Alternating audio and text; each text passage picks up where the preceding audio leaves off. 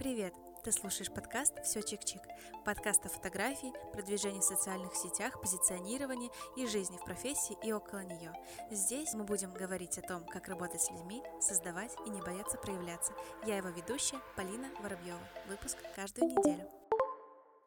Привет! Сегодняшний выпуск подкаста я проведу вместе с Софой Рунг. Софа — это фотограф, который покорил мое сердечко еще не живя в Москве. Я просто ее нашла, влюбилась в ее работы, то, как она себя позиционирует, продает. У нее очень сильный сторителлинг. Мне очень интересно наблюдать за ее блогом. Вот недавно, буквально полгода назад, я провела с ней вместе консультацию. Мы раскрыли меня как фотографа. И потом я еще посетила пару лекций у Софы и поняла, что Софа именно тот человек, которого я хотела бы сюда позвать, как человека, который умеет продавать свои услуги, который умеет заявлять о себе. А, она подняла свой чек в 35 раз в течение года, за год, и это огромный скачок, и сейчас я хочу с ней поговорить, вас с ней познакомить, обсудить эту тему позиционирования, продаж, легкости в этом и как не бояться продавать. Присаживайтесь поудобнее, Начинаем. Привет. Сов, привет. Расскажи мне, пожалуйста, чем ты занимаешься, вообще какой у тебя сейчас, какая у тебя деятельность, э, в чем ты работаешь? Я фотограф, я блогер. А, это вот такие какие-то две ключевые мои сферы. При этом а, параллельно я еще занимаюсь обучениями, запускаю какие-то проекты, а, как в кадре, так и за кадром. Вот. Это если очень вкратце. Очень вкратце, да. А в каком стиле ты фотографируешь? То есть что больше, какой жанр у тебя выделяется больше всего? Я на самом деле пробовала очень много всего снимать, очень много. А, но в какой-то момент методом исключения я остановилась на трех типах съемок, которые мне нравятся. А, первое — это женский портрет — Чаще всего я снимаю его в стиле тестов, а, таких модельных, то есть это а, минимум подготовки, минимум там, макияжа, максимально простая одежда, а, полупустые студии и так далее. Второе — это я очень люблю коммерческие съемки, то есть съемки для брендов, для бизнесов, когда я понимаю, что я могу сделать так, чтобы бренд заработал еще больше денег, например, через то, через нашу с ними работу.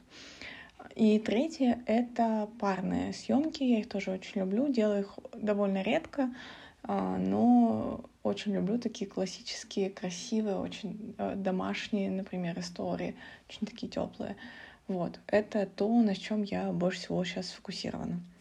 Угу. А если съемки для брендов, то там какие, какие бренды ты не берешь, допустим? Для, для чего тебе больше нравится снимать? Слушай, я скорее откажусь от, например, Wildberries или LaModa, ну, то есть вот такого плана.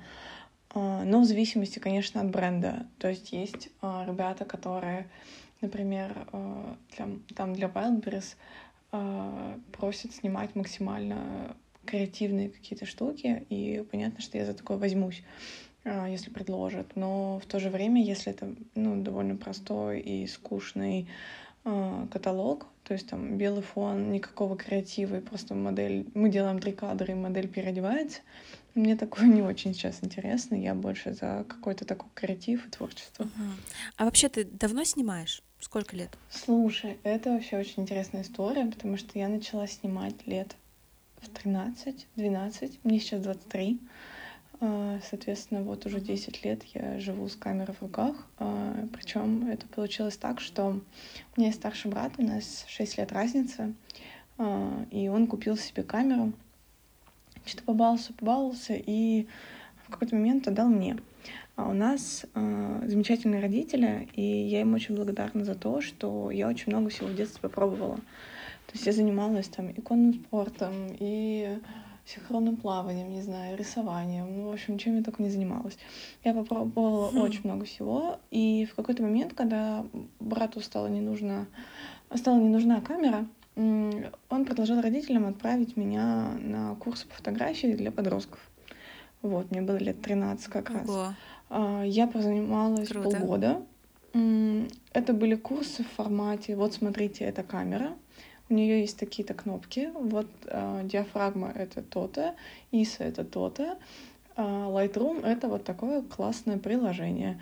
Э, вот, и там плюс э, какая-то практика была. Ну, в общем, какая-то такая максимальная база от ребят, практикующих фотографов. Им лет тоже, наверное, по 20-25 было на тот момент. Вот. И с того момента я начала снимать снимала, снимала просто ага. как-то знакомых. В какой-то момент я начала брать коммерцию очень хорошо. Я жила в Перми, а в какой-то момент начала хорошо идти сарафанное радио, а, но там съемок дороже полутора, по-моему, тысяч у меня не было вплоть до 2020 года. Ну, то есть я очень сильно себя обесценивала, uh-huh. я прям, типа, продать съемку за 500 рублей я не могла. То есть даже будучи уже живя в Москве, в Москве я с 2017 -го. Я не могла продать себе а, даже вот там за 500 рублей а, съемку. И в 20 Даже за 500? А за сколько, за сколько ты продавала? Ну, 500... Э, в основном за 500, но это были истории про то, что у меня было ощущение, что я вымогаю деньги. А, в общем, это были максимально uh-huh. такие созависимые отношения с клиентами. Это вот а, мое желание сделать на тысячу, в тысячу раз больше, чем я обещала. А, вот, это очень такой... На тот момент у меня был неправильный подход а, к отношениям с клиентами именно. Вот, ну и неправильно выбранная целевая аудитория. Вот, то есть я продавала, ну дай бог, одну съемку в месяц, а, как продавать больше, я не понимала. Хотя съемки у меня уже были на ну, неплохом уровне. То есть понятно, что там, с тем, что есть сейчас, это не сравнится, но я понимаю, что у меня изначально очень хорошо поставлен, как сказать, поставлена насмотренность, а, видение и ну кадры условно по композиции все очень грамотные уже на тот момент были да да да вот вот. А в двадцатом году случились обучения. Я поняла, что пора бы вкладываться в это деньгами и временем. Начала много обучаться. Uh-huh. И вот с 20 по 21 год у меня чек как раз-таки вырос в 35 раз. То есть э, тебя на это подтолкнули именно обучение, или ты сама к этому как-то дошла? Как ты вообще в 35 раз вырос чек? Типа, как ты до этого дошла? Что нужно делать для того, чтобы Слушай, я просто потихоньку повышала. Э, в плане того, что я снимаю и понимаю, что условно э, я начинала там с 500 рублей, например. Э, в начале 2020-го, да, у меня вот в январе я брала тогда съемку за 500, 500 или 600 рублей, в общем, типа того. И потом, например, в июле я поставила уже чек в две... А, короче, если супер подробно рассказывать, в марте uh-huh. я купила обучение наставничество у Даши Денисенко. Вот. Но началась э, изоляция, и поэтому оно прошло не супер продуктивно, потому что Даша улетела на Бали, тогда еще онлайн был не очень понятен. Ну, короче, э, я взяла из него то, что мне нужно было взять, а это какую-то самоценность и мысль о том, что хватит снимать за 500 рублей. Uh, uh-huh. Вот. Начался ковид, я начала снимать онлайн, Э, по FaceTime у, я очень хорошо в это залетела. И в какой-то момент э, я не ставила чек, э, но я предлагала поснимать за донаты. И в какой-то момент мне скинули полторы тысячи, и я такая, о. Хм. То есть о. только что я поснимала по FaceTime у с качеством в тысячу раз хуже, э, но при этом мне заплатили в три раза больше. Прикольно. И в июне... А я работала в найме в тот момент — я вообще журналистка по образованию. Uh-huh. Я работала в новостях, и так получилось, что вот за время изоляции я накопила денег э, и купила себе камеру новую как раз. И все. И с июня я начала много снимать какого-то творчества и так далее. В июле я уже поставила себе чек там 2 500. Э, через неделю я поставила чек 3 тысячи потом три с половиной. А, в октябре, ой, в сентябре мне уже было в районе семи, по-моему. Вот. И это работает так, что ты просто чувствуешь на... Когда ты понимаешь, наверное, как это должно работать, ты чувствуешь а, свою растяжку. То есть ты чувствуешь а, момент, когда тебе... М- ты как будто получаешь меньше, чем ты делаешь. То есть ценность не равно цена. Ага. И в этот момент Да. я, когда это чувствовала, я повышала чек. Потихоньку, помаленьку, никому нигде не объявляя, то есть вот там у нас повышение цены, я этого не делала. Я просто, ну то есть мне пишет новый клиент, я ставлю ему новую сумму. И все.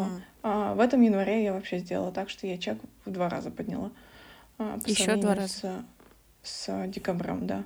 Я пошла на наставничество по продажам, э, мне сказали, что ты так дешево снимаешь. Я сказала, это дешево. Мне сказали, да. Я подняла в два раза. И все. Прекрасно. Я считаю, что это замечательно просто, когда тебе говорят что-то дешево, и ты такая, а, окей, хорошо, подниму. Просто у меня работает в другую сторону, мне говорят дешево, и я такая думаю, блин, Наверное, наверное, все-таки пока что еще рано понимать. я вот пытаюсь это за, за год я подняла чек там на 3000, и пока думаю, интересно, если раз в месяц поднимать, это не слишком ли быстро или там как, когда нужно, а как вообще это все делать, а, а что вообще нужно для того, чтобы поднять, как об этом сообщить и Короче, так я и не подняла. Вот. То есть ты поднимала раз в неделю и все, правильно? Я поднимала, то есть каждую ну, не неделю, каждую ну, неделю, я буквально, да, поднимала, там? когда я это чувствовала. Ну, то есть я могла иногда на 500 рублей Мгм. поднять, я называла цену на обум, честно, вот. А, Мгм. Чувствую я, что эта съемка будет там 3 500, окей. У меня не было такого, что я чувствую, например, что Ага. это богатый клиент, и я могу взять с него больше. Нет. То есть если я повышала, то я повышала параллельно и для всех клиентов, а, но в то же время повышала. То есть если я, в- я в какой-то момент вышла на парня, который, я понимала, что он много зарабатывает, и он заплатил мне в августе, по-моему, десятку за съемку. И я такая, ну, если я могу брать с людей 10 тысяч за съемку, соответственно, я могу так со всех брать. А, Если мне так заплатил один человек, значит, мне так могут заплатить еще 10.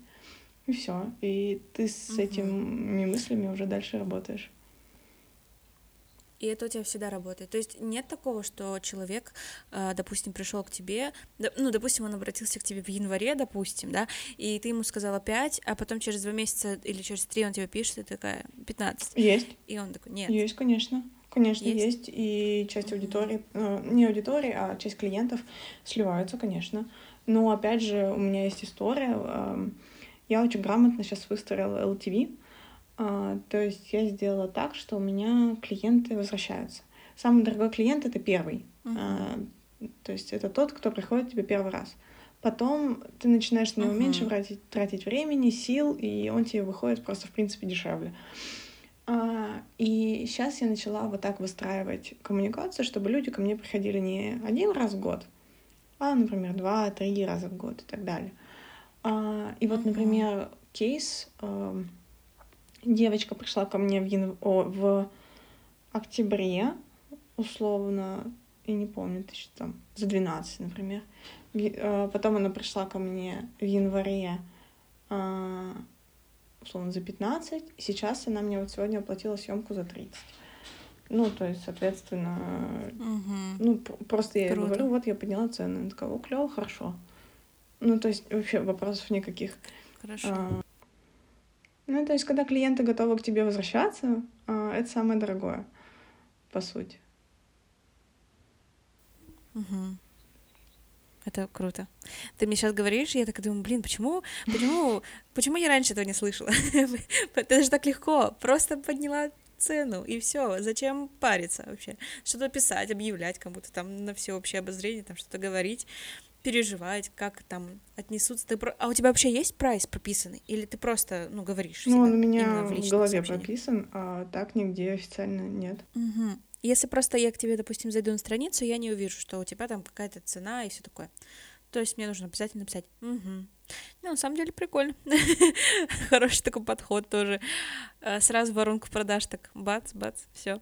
Слушай, а, смотри, а тебе сейчас больно смотреть на тех фотографов, которые берут полторы тысячи на съемку? Наверное, зависит от их уровня. То есть, когда это я вижу, что это клевый фотограф, а, и там девочка классно снимает, или у нее классный потенциал, а, я понимаю, ну, мне больно, правда. А когда я вижу, что, ну, условно, это прям новичок-новичок, а, для меня это нормально, что ты сам потихоньку выстраиваешь себе цену и так далее. Потому что никогда рынка не существует на самом деле. А, ну, то есть фактически ты предоставляешь уникальное видение всегда. Ты как фотограф или ты как наставник. Такого, как ты человека на рынке больше нет. И мне очень нравится эта мысль, что именно ну, ты выставляешь, как сказать, твой чек — это именно то, сколько именно ты стоишь на рынке, а не какая-то там рыночная цена и так далее. Угу. Вот. Хорошая. И от этой, и от этой угу. мысли я уже отталкиваюсь и выстраиваю чек. То есть это не то, сколько в среднем зарабатывают фотографы, а сколько мне будет комфортно на данном этапе получать. У каждого своя растяжка. И я понимаю, что когда мы только начинаем, эта растяжка, она такая минимальная, и там поставить чек в 5 тысяч нам уже страшно. А угу.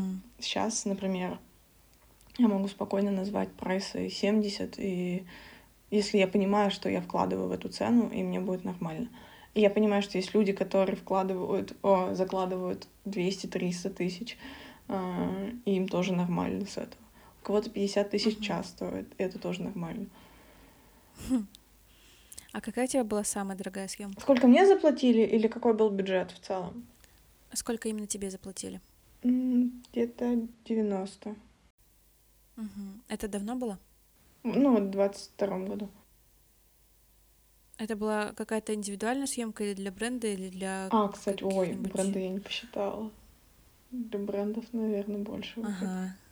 То есть это была да, на индивидуальную съемку? съемка. Мы делали визуал э, женщине девушки-предпринимателю. Ага, очень круто. Долго ты с ней работала? Сама съемка длилась часов шесть. Вот. Ну, то есть это и предпродакшн, и постпродакшн, и в том числе организация, вот, поэтому, да. Угу. А ты помнишь свои... Я сейчас немножечко побуду коучем. ты помнишь свои чувства, когда она тебе перевела эти деньги? Ну, то есть что ты ощущ... ощущала, когда тебе на карту скинули 90 тысяч? Слушай, на самом деле, во-первых, я искренне, мне кажется, я одинаково радовалась, когда мне перевели 90, и когда мне было 13, и мне переводили 300 рублей. А, это одни и те же эмоции, на самом деле. Потому что это какая-то гордость за себя, это какое-то подтверждение со стороны, условно, что там ты достоин, и да, там, да. что тебе могут это заплатить.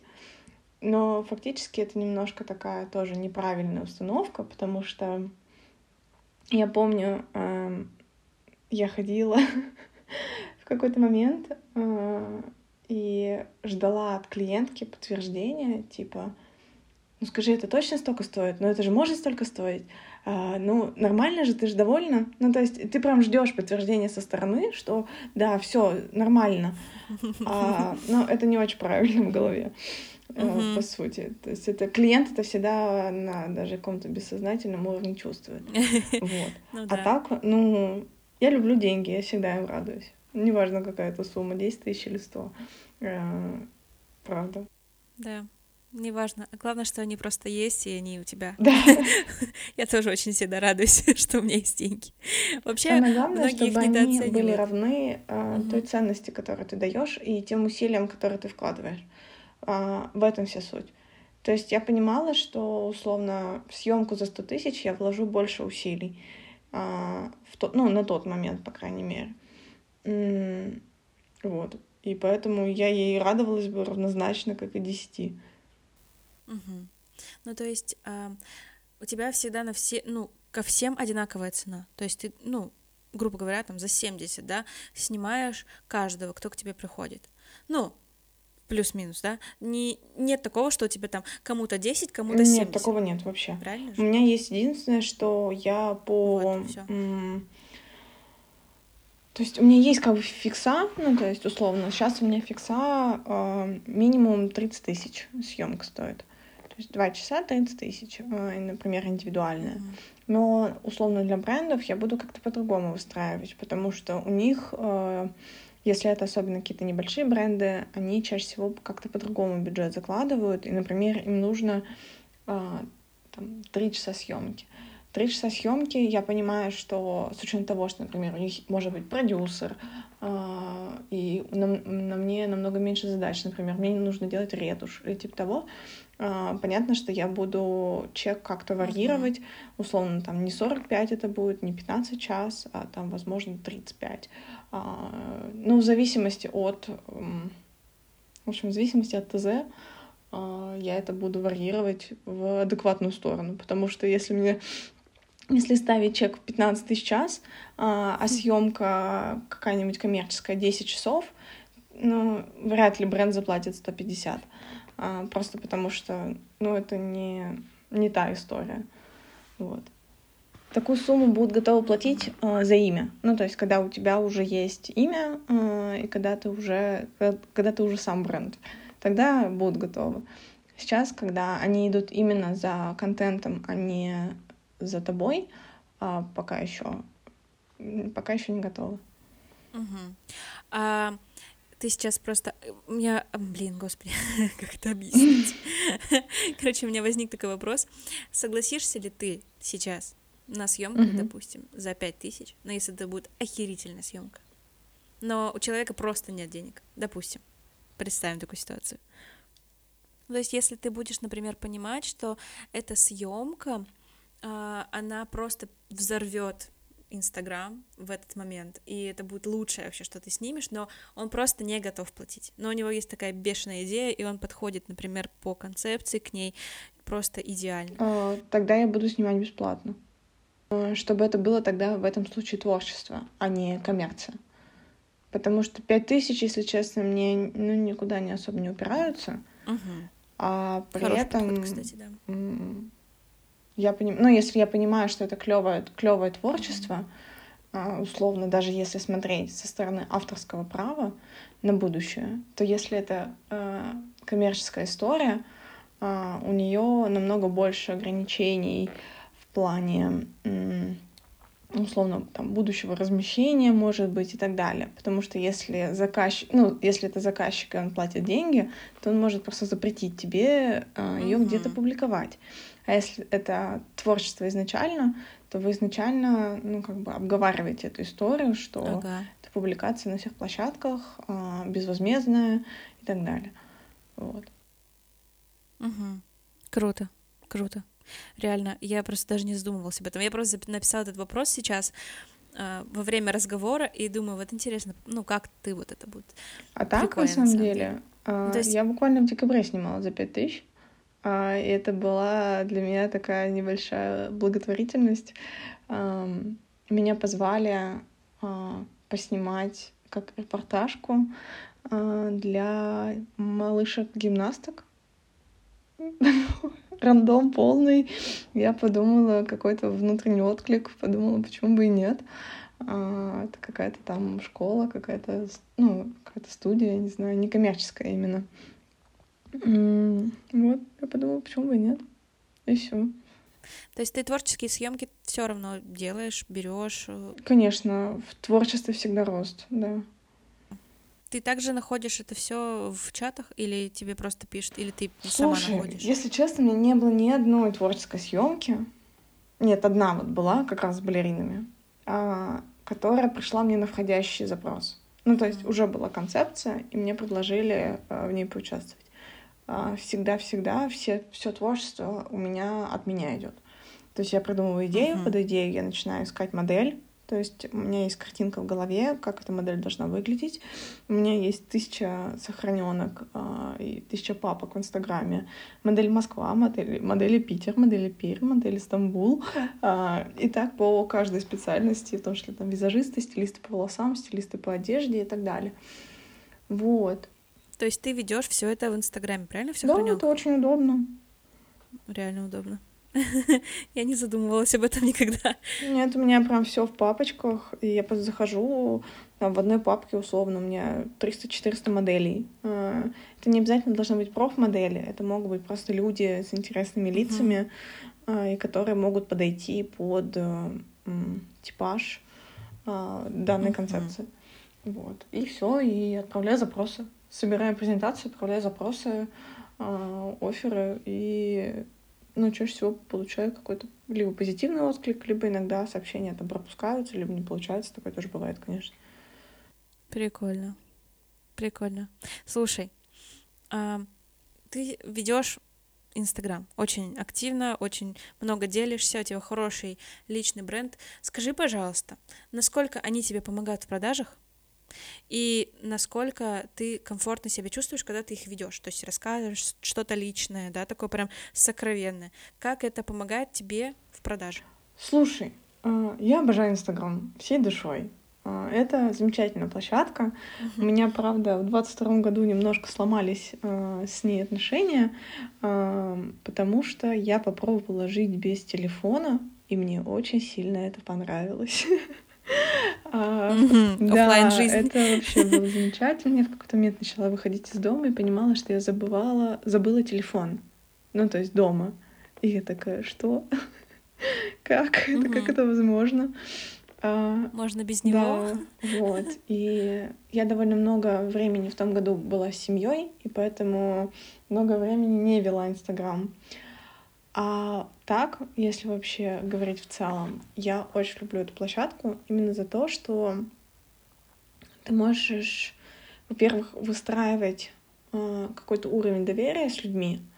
Э, это может быть какой-то твой личный дневник. Для меня это всегда рефлексия. Для меня Инстаграм — это э, на самом деле, вот я веду дневники, и для меня Инстаграм — это такой же дневник, как и мой собственный. А, вот, потому что я в целом угу. такой человек очень открытый, и я очень люблю о каких-то своих чувствах, каких-то своих эмоциях а, рассуждать, в том числе рассуждать публично, и а, мне это комфортно, мне это понятно. А, ну, я просто вот как-то по типу личности, наверное, такой человек, что мне нечего как-то особо скрывать. И я не чувствую в каких-то слабостях. Э, то есть слабости — это не минусы. То есть, например, у меня был момент, когда у меня на кредитке было минус 100 тысяч, и я такая, спасибо. А, я через э, блог, опять же, рассказывала, а, как это, ну, почему так вышло, а, как я себя чувствую. Спойлер, чувствовала себя очень плохо. И как я из этого выходила угу, понимаю. В плане там и финансов, и эмоционального состояния, что мне помогло и так далее. Вот. Как это все влияет на продажи? Очень легко. В первую очередь человек видит, что ты человек, что у тебя есть свои сильные стороны, свои слабые стороны, что ну, ты настоящий, что ты также можешь накосячить. Самые сильные победы, они когда ты проиграл. Ну, то есть а, вот это даже история с тем, когда у меня было на кредитке минус там 100, а я потом из этого вышла, я понимала, что когда я это транслирую, а, для людей это тоже откладывается в голове. А, в том числе со мной такая ассоциация, что вот она может там как бы что-то... У нее получилось. Да, у нее получилось, она не сдается и так далее. Соответственно, это вот история которая помогает выстроить какие-то человеческие отношения, в первую очередь, с клиентами. А, вот. Во-вторых, а, поскольку я позиционирую себя в блоге не как фотограф, в первую очередь, а просто как софу, как, ну, как себя. Вот, вот есть я, uh-huh. а, то есть я могу перестать быть фотографом, но мое, ну, как бы от меня не уйдет. А, вот то и получается так, что человеческие отношения не выстраиваются, и люди приходят у меня на разные продукты, на разное обучение, то есть это, ну, как-то так случайно складывается, не знаю. Ага. Вот. А во то есть... Да, сейчас быстро договорю. Да. А во-вторых, да, по поводу, да. то есть это сарафанка еще очень клевая. Угу. А, причем такая, что не только те, кто со мной уже работал, меня рекомендуют, но даже и те, кто со мной никогда не работал, но просто подписаны на меня в инсте, условно, могут мне скинуть, э, точнее, могут меня скинуть кому-то, э, порекомендовать угу. как фотографа или как э, наставника. То есть сторис все-таки очень хороший инструмент продаж. Сторис идеальный инструмент продаж. Да. А помимо сторис, где ты еще продаешь себя? Ну, как ты еще показываешь людям? кто ты, что ты, где ты? Может быть, какие-то другие площадки есть или какие-то другие способы? Смотри, помимо а, Инстаграма, у меня есть Телеграм, а, но я его веду, как веду, если честно. Это вот а, пока что у меня нет на нем какого-то фокуса, хотя надо бы, наверное. А, то есть у меня там есть личная площадка, я туда выкладываю какие-то мысли и так далее. И там я тоже раскрываюсь как человек, соответственно. И, но там я особо не продаю. А в основном у меня продажи какие-то идут а, через людей, в том числе через оферы, через холодные заявки, через а, в целом оферы. Вот. То есть я условно придумываю идею и начинаю отправлять а, тем людям, которым, как я думаю, а, она может зайти. То есть ты ее продаешь вот. не как творчество, а как именно коммерцию, правильно? Подожди, что именно? Ну, то есть ты, допустим, придумала какую-то идею, да, концепцию там съемки или там для чего-то еще, пишешь человеку, и он как бы тебе платит. Ну, да, да, ну, то конечно. есть как коммерция. Угу. Нет, если это Всё, творчество, я творчество думала, я тоже офферами ты... предлагаю, конечно. А, но угу. Я просто думала, что офферами только творчество предлагаю а, почему-то. Коммерцию офферами очень люблю предлагать. Но я предлагаю чаще... Да, я предлагаю тем, например, кто у меня уже снимался.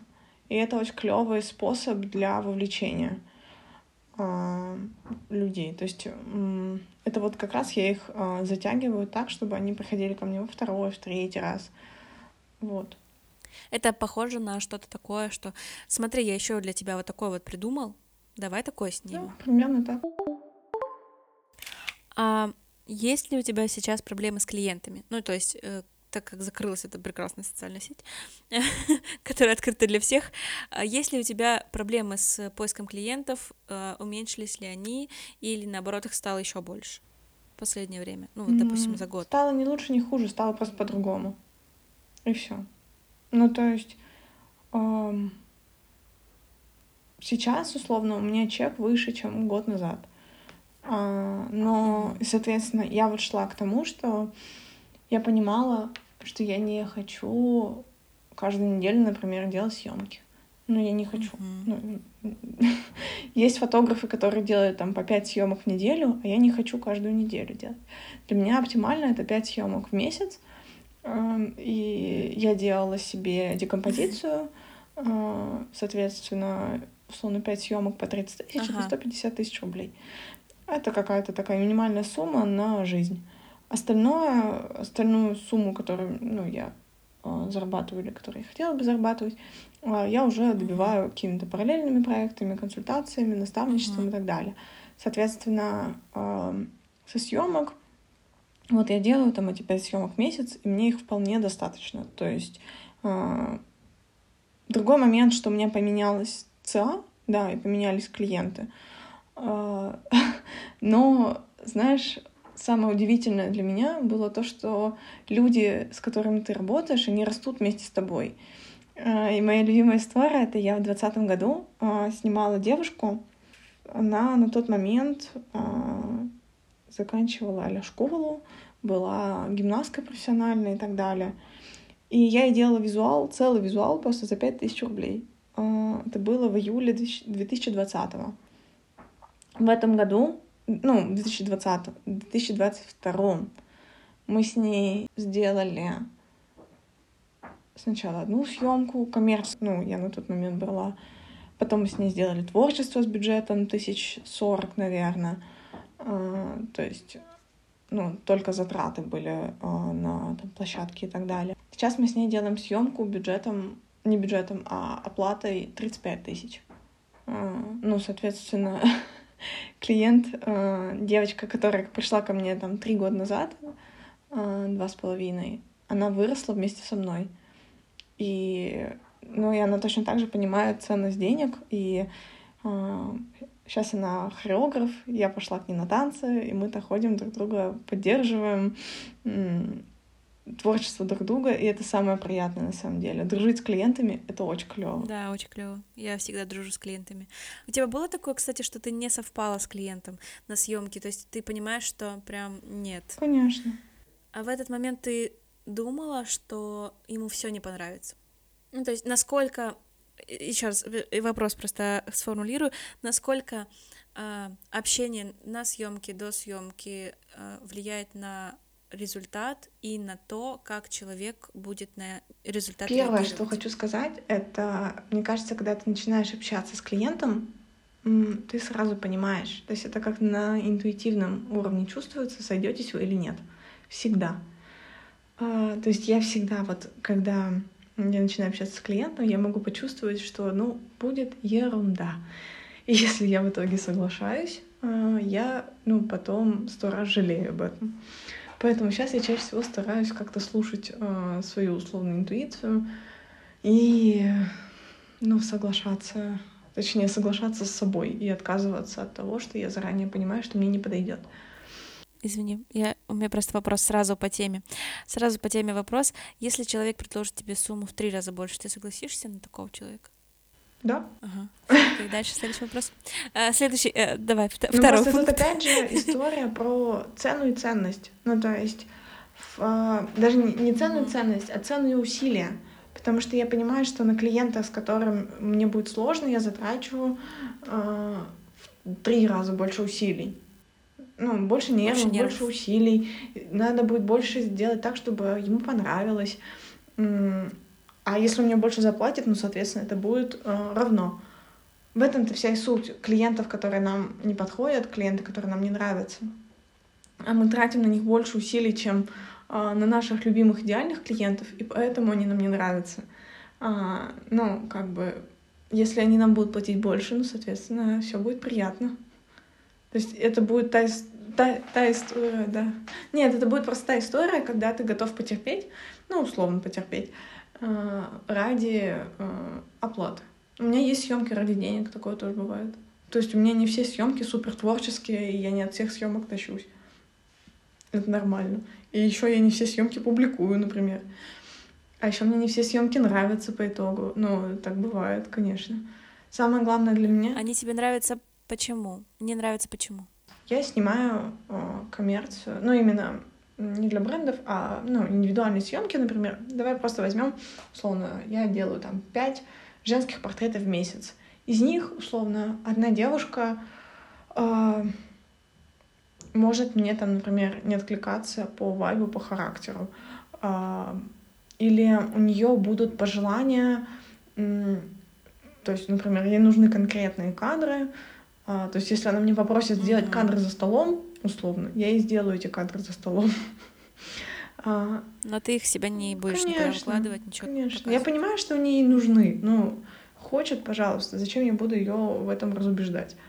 То есть я могу об этом сказать, предложить альтернативу, а, сделать какую-то другого плана креативную съемку. Если она скажет мне нет, ну нет, пожалуйста. Что скажете, то и сделаю. Ну да, давай деньги и все. Ну, Я поняла ну, тебя, да. Есть съемки ради денег. Иногда бывает такое, что а,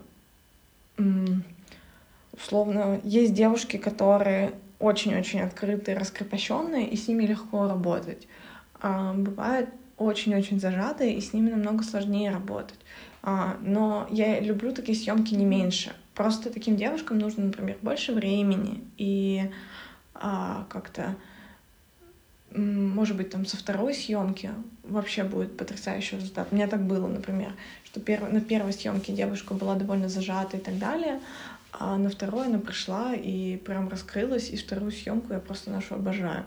Вот. Хотя на первой она ну, mm-hmm. довольно много сжималась, потому что тут история все-таки ответственности 50 на 50. Я понимаю, что тут моя важная и большая довольно задача — это ну, раскрепостить человека, помочь ему э, кайфануть, довериться и так далее. Но все еще есть 50% от самого человека. Никогда не надо брать на себя всю ответственность за съемку. Очень классная фраза, реально. Мне кажется, она сейчас многим откликнется.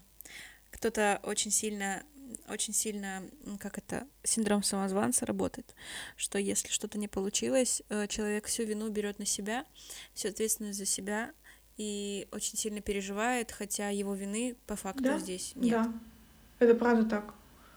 А, а еще есть история про то, что клиент, например, может прийти с очень плохим настроением, и у тебя только полчаса.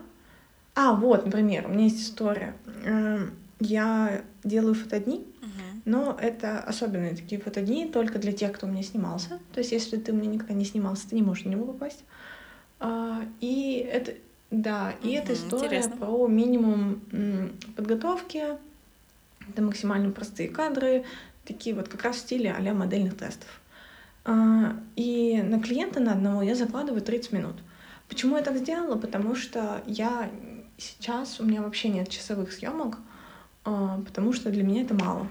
А, ну, полчаса это вообще очень мало. Но при этом я понимаю, что у меня есть клиенты, которым, например, а, ну, им хочется вот просто полчаса отдохнуть, кайфануть. Или это, например, какие-то специалисты, mm-hmm. которым нужны новые фотки. А, там для соцсетей, для афиш, еще для чего-нибудь. И это нормально. А, вот. И поэтому я сделала вот такую историю. 30 минут. Ко мне приехала девочка, и 20 минут, но она просто была... Ну, она, ну вот она не могла ничего. Ну, ну в плане... А, она думала о чем-то своем, она сидела грустная, и я ходила, ну, то есть, ты хочешь веселить человека, а это фактически не моя задача. А, это, ну, в первую очередь ответственность а, клиента приехать на съемку вовремя, с хорошим настроением, а, быть каким-то таким отдохнувшим, расслабленным, и главное, что с намерением довериться и с намерением кайфануть, а не сделать из-за меня все, я там хочу просто классные фотки. Так не работает. Это всегда вклад э, двоих. Слушай, а на эти фотодни ты закладываешь э, работу визажистов? Нет. Или они просто приходят, ну, вот модели, они просто готовы сразу приходят? Да. Сами, самосборы. Угу. Очень шикарно. Обожаю такую ситуацию. Когда тебе не нужно еще следить там, кто кого накрасил, кто там пришел, не пришел. Вот это вот все. Следующий вопрос. А, есть ли у тебя какие-то проблемы в работе сейчас? Ну, в плане, а, тебе с чем-то сложно? Или ты уже сейчас все для себя поняла, как это все работает, как действует, и ты просто кайфуешь? Или все-таки есть с чем работать, над чем трудиться, что поправить и все такое? Слушай, конечно, есть. А, я вообще считаю, что не наступает момента, когда мы становимся идеальными. Ну вот этого нет. Всегда есть чему учиться. Всегда. А, и причем это касается и начинающих, и людей, которые 10 лет работают и снимают. Я четко понимаю. Подожди, а ты хочешь узнать в целом или именно про фотографию? Да, можно в целом, можно про фотографию. Ну, то есть, как ты думаешь? Ну вот, просто твои мысли. Делись. Хорошо. А, ну, во-первых, во-первых, я очень люблю откладывать. Это вот моя большая такая а, слабость. Mm-hmm. А, есть такая история про... Сейчас слово забыла. Сейчас скажу. Короче, а, я придумываю идею и начинаю а, сама же себя а, негативно на нее настраивать. Да, да. Ну, то есть э, вместо того, чтобы взять и тут же реализовать, я начинаю много думать, я начинаю думать, что может не получиться, я начинаю сразу решать эти проблемы, uh-huh. заранее пытаться все запланировать, продумать и так далее. Uh-huh. Очень знакомо. И в этом, да, в этом вот моя такая большая слабость. То есть, например, я очень хочу сейчас эм, запустить обучение, запустить наставничество. И я понимаю, что это очень клево зайдет, потому что ну, у меня очень много есть чего сказать именно про продажи, именно про состояние, именно про восприятие себя. Это вот мне кажется, наш с тобой сегодняшний диалог — это вот такая одна сотая часть всего того, mm-hmm. что я хочу как-то вот... Чем мне хочется делиться с миром. Mm-hmm. Я сама только закончила, а, я сама ходила тоже на наставничество по продажам, очень много для себя вынесла, и очень много хочу дальше передавать какой-то свой опыт. Mm-hmm. И вот я понимаю, что я хочу реализовать, но я каждый раз сама себя такая, ну, давай попозже, ну, давай. Uh-huh. Ну, короче, ты начинаешь просто сам себя отталкивать от этой идеи, а не следование какого-то, какому-то своему импульсу, оно всегда все ломает. Потому что самое классное а, это то, когда мы следуем нашему телу, м, ну вот каким-то таким штукам. То есть хочу я сейчас выйти погулять, а, Надо идти мне надо гулять. сейчас встать и выйти погулять, а не сидеть думать, что у меня много работы. Потому что я погуляю полчаса, вернусь с прогулки и сделаю работу за час. А если я буду сидеть и думать, блин, у меня много работы, а, я там не успею, я буду делать эти дела еще 4 часа. Мгм. Хотя могла бы и погулять, и дела быстро сделать на клевой высокой энергии. Мгм. То же самое. Типа, хочу запустить проект, вот прямо сейчас надо садиться и делать. Вот. Это моя какая-то такая слабость. Да. а, желание все контролировать, проконтролировать заранее. И вот тут надо просто брать какие-то такие э, внутренние челленджи, брать и делать. Мгм. Вот, это, наверное, первый момент. А второй момент — это рилсы. Хм. О, да. Это то, куда я не могу направить свою энергию и свое внимание. Хотя ты прекрасно Хотя я понимаешь. понимаю, что Да, да. очень надо. Я тоже очень это понимаю. Я не могу начать их снимать, я не могу их монтировать. Хотя э, в ТикТоке в том же самом легко вообще это давалось. Но почему-то Reels я не могу. Это просто как- какая-то больная тема. Я не знаю. Хотя мы обе прекрасно понимаем, что это очень крутой способ найти новых людей и укоренить старых. Но все равно мы почему-то это не, делаем. Господи, нам нужно сделать марафон по Reels. Да, а трафик Да. это самое важное, самое главное. Кстати, а, насчет предыдущего ты сказала про, ну вот, э, то, что ты заранее знаешь все плохое, что там может случиться. А, у меня на самом деле то же самое работает, и я сразу вот думаю, так, это не получится, мгм, а если ему не понравится, а если пойдет что-то не так, а если... Вот, То есть заранее мы настраиваемся на плохой исход ситуации. Зачем это делать? Как с этим побороться? Я просто не понимаю. Вообще А, это ужасно. Мне с этим помогает бороться мысль, что все это гипотеза. То есть сейчас, э, как бы сказать, вот условно, я хочу, например, сделать проект, ну, допустим, и внутренне ты еще боишься, что а вдруг он не зайдет, а вдруг никто не купит, а вдруг не получится его сделать, а вдруг тебе получится сделать не так, получится сделать не так качественно и так далее. У меня так было, например, в декабре, когда я хотела сделать оффлайн мероприятие. И я прям так хотела его сделать, но с другой стороны я очень сильно боялась. И я начала откладывать. Саботаж, самосаботаж. Я вспомнила это слово, Мгм. которое я хотела. Да. А, Вот, у меня начался самосаботаж, и я начала откладывать. И тут а, мне сказали очень важную вещь, что все это гипотеза. Тебе надо просто попробовать. А, Вот ты создала себе гипотезу.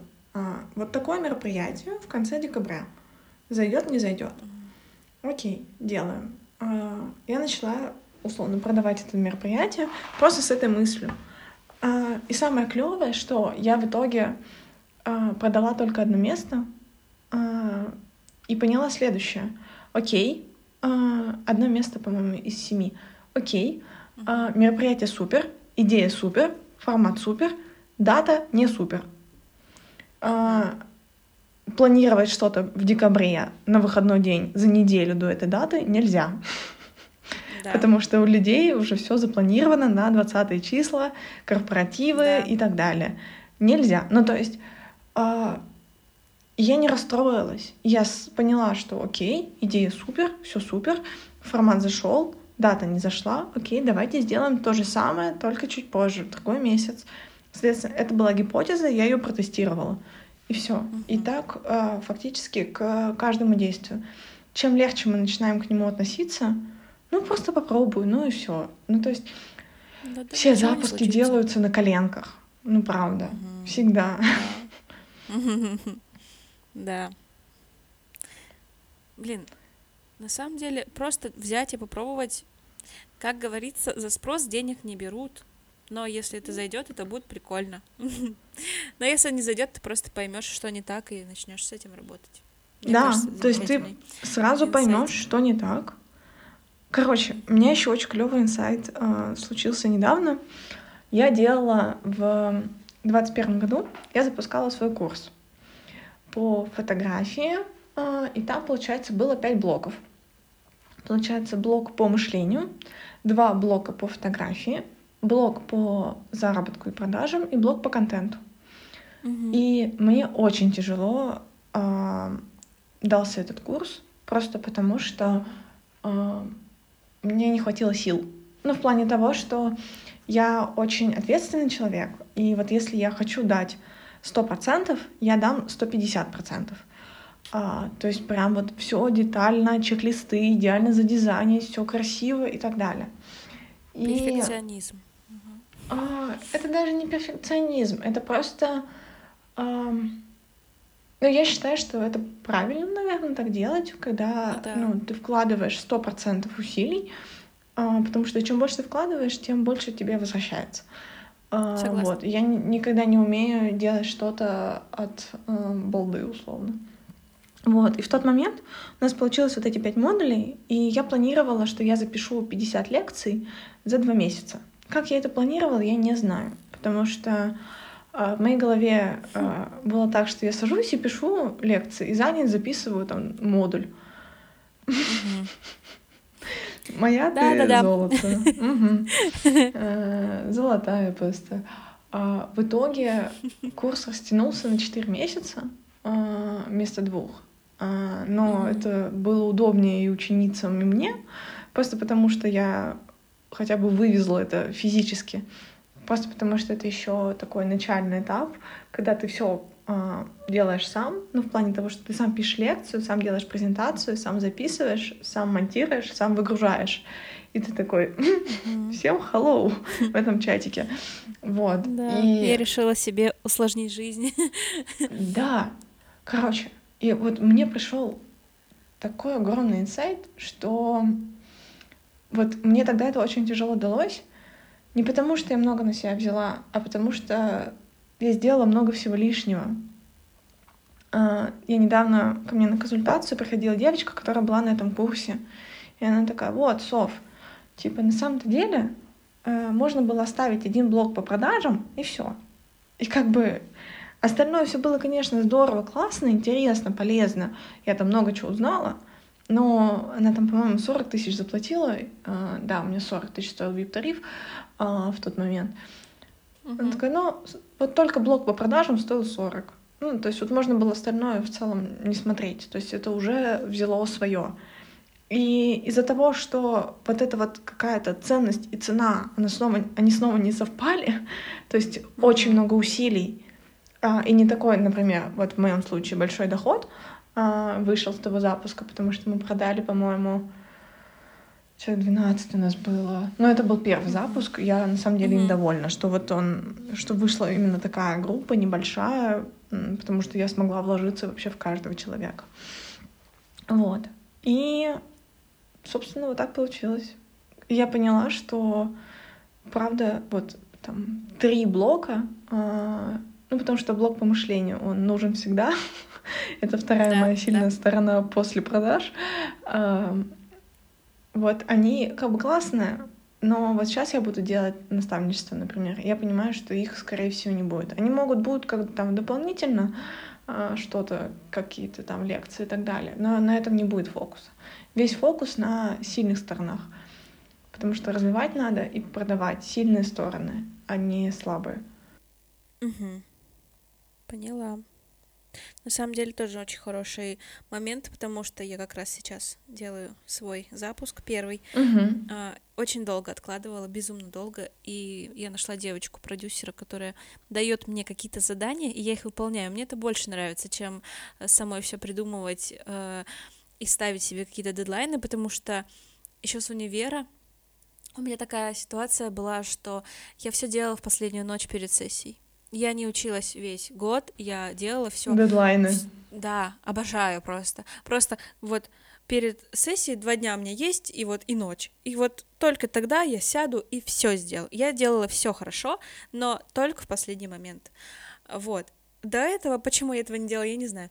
И я откладываю этот курс уже, наверное, два года, и только сейчас я начала над ним работать, она мне говорит, у нас запуск через полтора месяца, там вот это, вот это сделай, и я такая думаю, так, еще есть полтора месяца, чтобы ничего не делать, почему бы и не воспользоваться этой возможностью, вот, и мне кажется, что я буду писать уроки прямо перед их выпуском.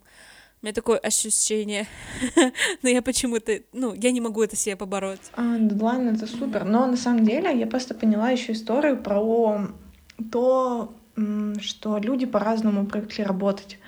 Я, например, работаю с принтами всегда, всегда. Ну, то есть uh кому-то комфортно, например, пять дней работать, два дня отдыхать.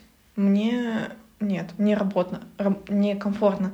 Два дня ты работаешь так, что ты прям фигачишь, и там не спишь, не ешь условно, а пять дней потом ты чилишь, отдыхаешь, ну, условно. А кому-то, а, или там, например, три месяца ты супер усиленно работаешь, три месяца ты отдыхаешь. У всех а, разные эти спринты, вот. Просто у каждого... Как тебе комфортней? Слушай, я поняла, что мне точно нужно больше отдыха, чем я себе раньше давала.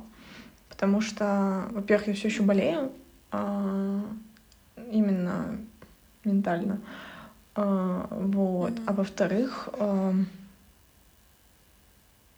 мне просто вот условно, я очень себя продуктивно ощущаю там, в момент, например, с 6 вечера до 12 ночи.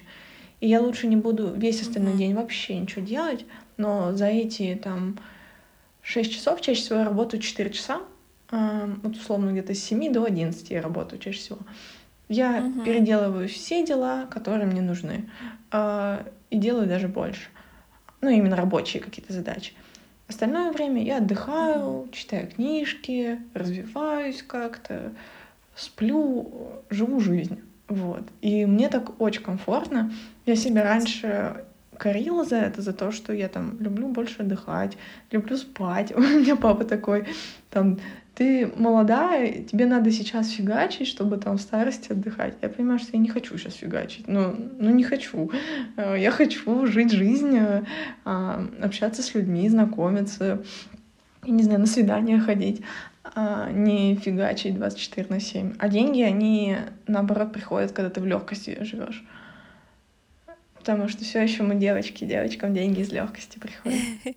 Да, а еще я слышала такое, что, ну вот девочкам из легкости, да, а еще то, что есть позиция типа взрослого ребенка, и что а, пока ты находишься в позиции ребенка, это что-то из психологии, то тебе деньги не приходят, потому что у детей денег быть не может. И я об этом недавно узнала, задумалась, такая думаю, блин, я что, ребенок? Почему так? Ну, то есть... Это правда. Да. А еще, даже если говорить про, например, наставничество, тебе нельзя быть в позиции взрослого а, и думать, что а, условно твои ученики это, ну, типа, дети. Просто потому что ты начинаешь все делать за них, и у них результат это не происходит. Mm-hmm. У тебя должна быть позиция от взрослого к взрослому. Если у них будет позиция ребенка, то они будут сразу впадать в состояние жертвы, что ой, у меня не получается, ой, помогите мне, решите за меня. Угу. Вот так это не работает. Да, да, да. То есть ты взрослый, и они взрослые. Но кто-то мне говорил, что когда ты приходишь учиться, то ты должен быть в позиции ученика и доверять тому человеку, к которому ты пришел учиться. Конечно. Но это, да, конечно, это, но это, это не, не история про ребенка. Ученик это именно когда ты открыт к знаниям, открыт брать, открыт а, действовать. А ребенок это когда а, ты знаешь, что есть сильный взрослый, он тебя защитит, он тебя спасет, он все за тебя сделает. А ты можешь быть ребенком. Uh-huh. И, ну, мама, помоги. Вот. А это не та история. Так, у нас основной блок закончен, и я тебе предлагаю сейчас перейти к близ вопросам. А, ты, я буду их просто быстро задавать, а ты Можешь не быстро отвечать. Короче, у меня пять вопросов. Э, это какие качества, как фотографа, тебя отличают от остальных? Так, это скорость, точно. А, и во время съемки, и в плане постпродакшена. Это умение mm-hmm. чувствовать человека, а, умение То есть это и, опять же, и до съемки в плане подготовки я очень всегда легко нахожу там концепцию и так далее. И в моменте съемки я mm-hmm. очень легко угадываю вайб человека и могу под него подстроиться. И, наверное, э, видение. Угу. Да. Хорошо. А какая у тебя есть мечта в профессии? Твоя конечная цель? Ну, так не конечная, просто цель в профессии, глобальная. Mm, слушай, наверное, вообще я свою миссию вижу как возможность передавать, даже не так, как возможность быть э, светом для других людей и подсвечивать э, для них их сильные какие-то моменты, сильные стороны, подсвечивать их силу. И это касается, наверное, и как обучения и так далее. Но недавно я поняла, что это касается и съемок, потому что когда ко мне после съемки подходит девушка и говорит, ну, в целом фотки можешь не обрабатывать. Я говорю, в смысле? Она говорит, я получила, ну, то есть там вот за ту сумму, которую я заплатила, я получила уже э, услугу. Я уже кайфанула, я уже открылась и так далее. И, ну, то есть она увидела в себе какую-то, например, женскую историю. Понятно, что фотки я ей тогда отдала, но все равно. А, поэтому, да, какую-то вот такую силу подсвечивать, это вот мое. Круто. Чем бы ты занималась, если бы ты не была фотографом и наставником?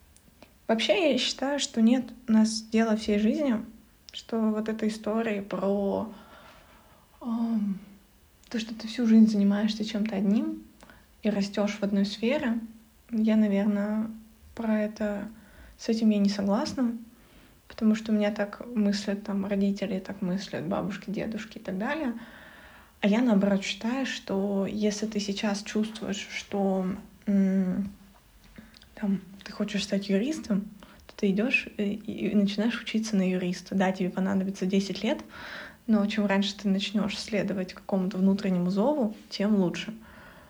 И я, наверное, точно бы как-то была связана с творчеством. А вопрос только как? С творчеством и продажами. Вот что-то среднее. То есть, возможно, это какое-то продюсирование, возможно, это... Mm-hmm. А, mm-hmm. а вообще я бы очень хотела делать туры, например, авторские а, с путешествиями. В общем, что-то такое про людей, про творчество и про деньги. Вот такие три штуки. Три ключевые связки, которые я в себе вижу. Круто. Блин, авторские туры. Я бы поехала с тобой куда-нибудь в Грузию. Слушай. Ну вот я нашла одного клиента, продано, похоже. Да, похоже, да. Просто заходи на подкасты, продавай авторские туры, которых еще нет, но как бы уже найден человечек. Так, и последний вопросик, да, последний вопрос. А, я его задаю каждому. Есть ли какие-то рекомендации к новым людям, кто хотел бы войти в профессию? Что бы ты дала? Три совета. Быть быстрым. А, то есть быстро реагировать, быстро следовать изменениям, а, внутренним изменениям в том числе, следовать импульсу и так далее. Второе — быть смелым и не бояться... Да ничего не бояться на самом деле. А, это просто, ну вот, я каждый раз понимаю, что все страхи — это какая-то иллюзия на самом деле. Э, особенно страхи какого-то общественного осуждения и так далее. Каждый раз, когда я боялась, что э, что-то обо мне не так подумают, никогда этого не происходило в итоге. А даже если и происходило, то значимости я этому не придавала. А, и третье — это Блин, я не могу три, у меня уже десять в голове. Ладно, давай третье. Можем остановиться на двух. А, давай, нет, я скажу третье. Это как можно больше времени уделять поиску себя.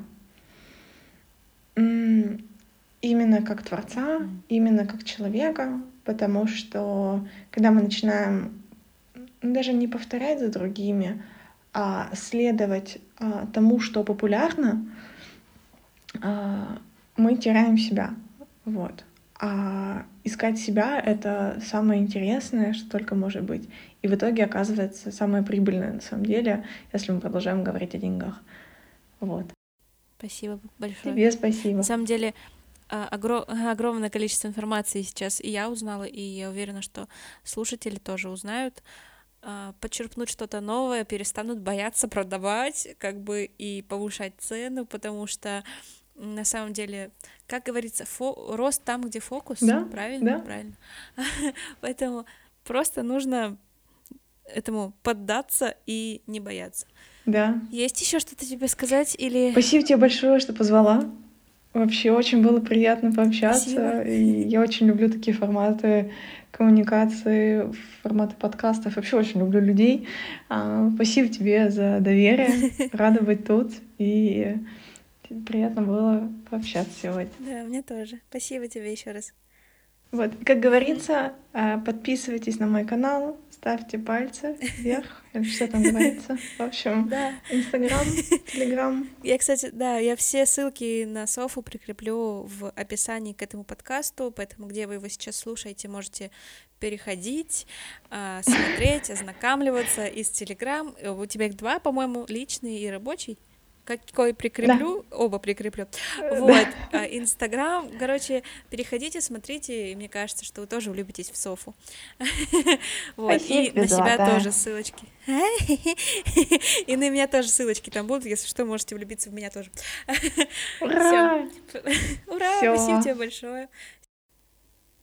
Да, и, кстати, я забыла напомнить всем, всем, кто это сейчас слушает, если вы эксперт, либо вы начинающий фотограф, либо вы просто крутитесь вокруг и около digital -сферы, может быть, вы модель, может быть, вы начинающий фотограф, блогер, э, коуч, психолог, вообще любой человек, который связан с продажами, связан с продвижением, то я буду очень сильно рада вас видеть в своем подкасте. Вы можете обратиться ко мне в Телеграме, также ссылка будет э, в описании под этим подкастом.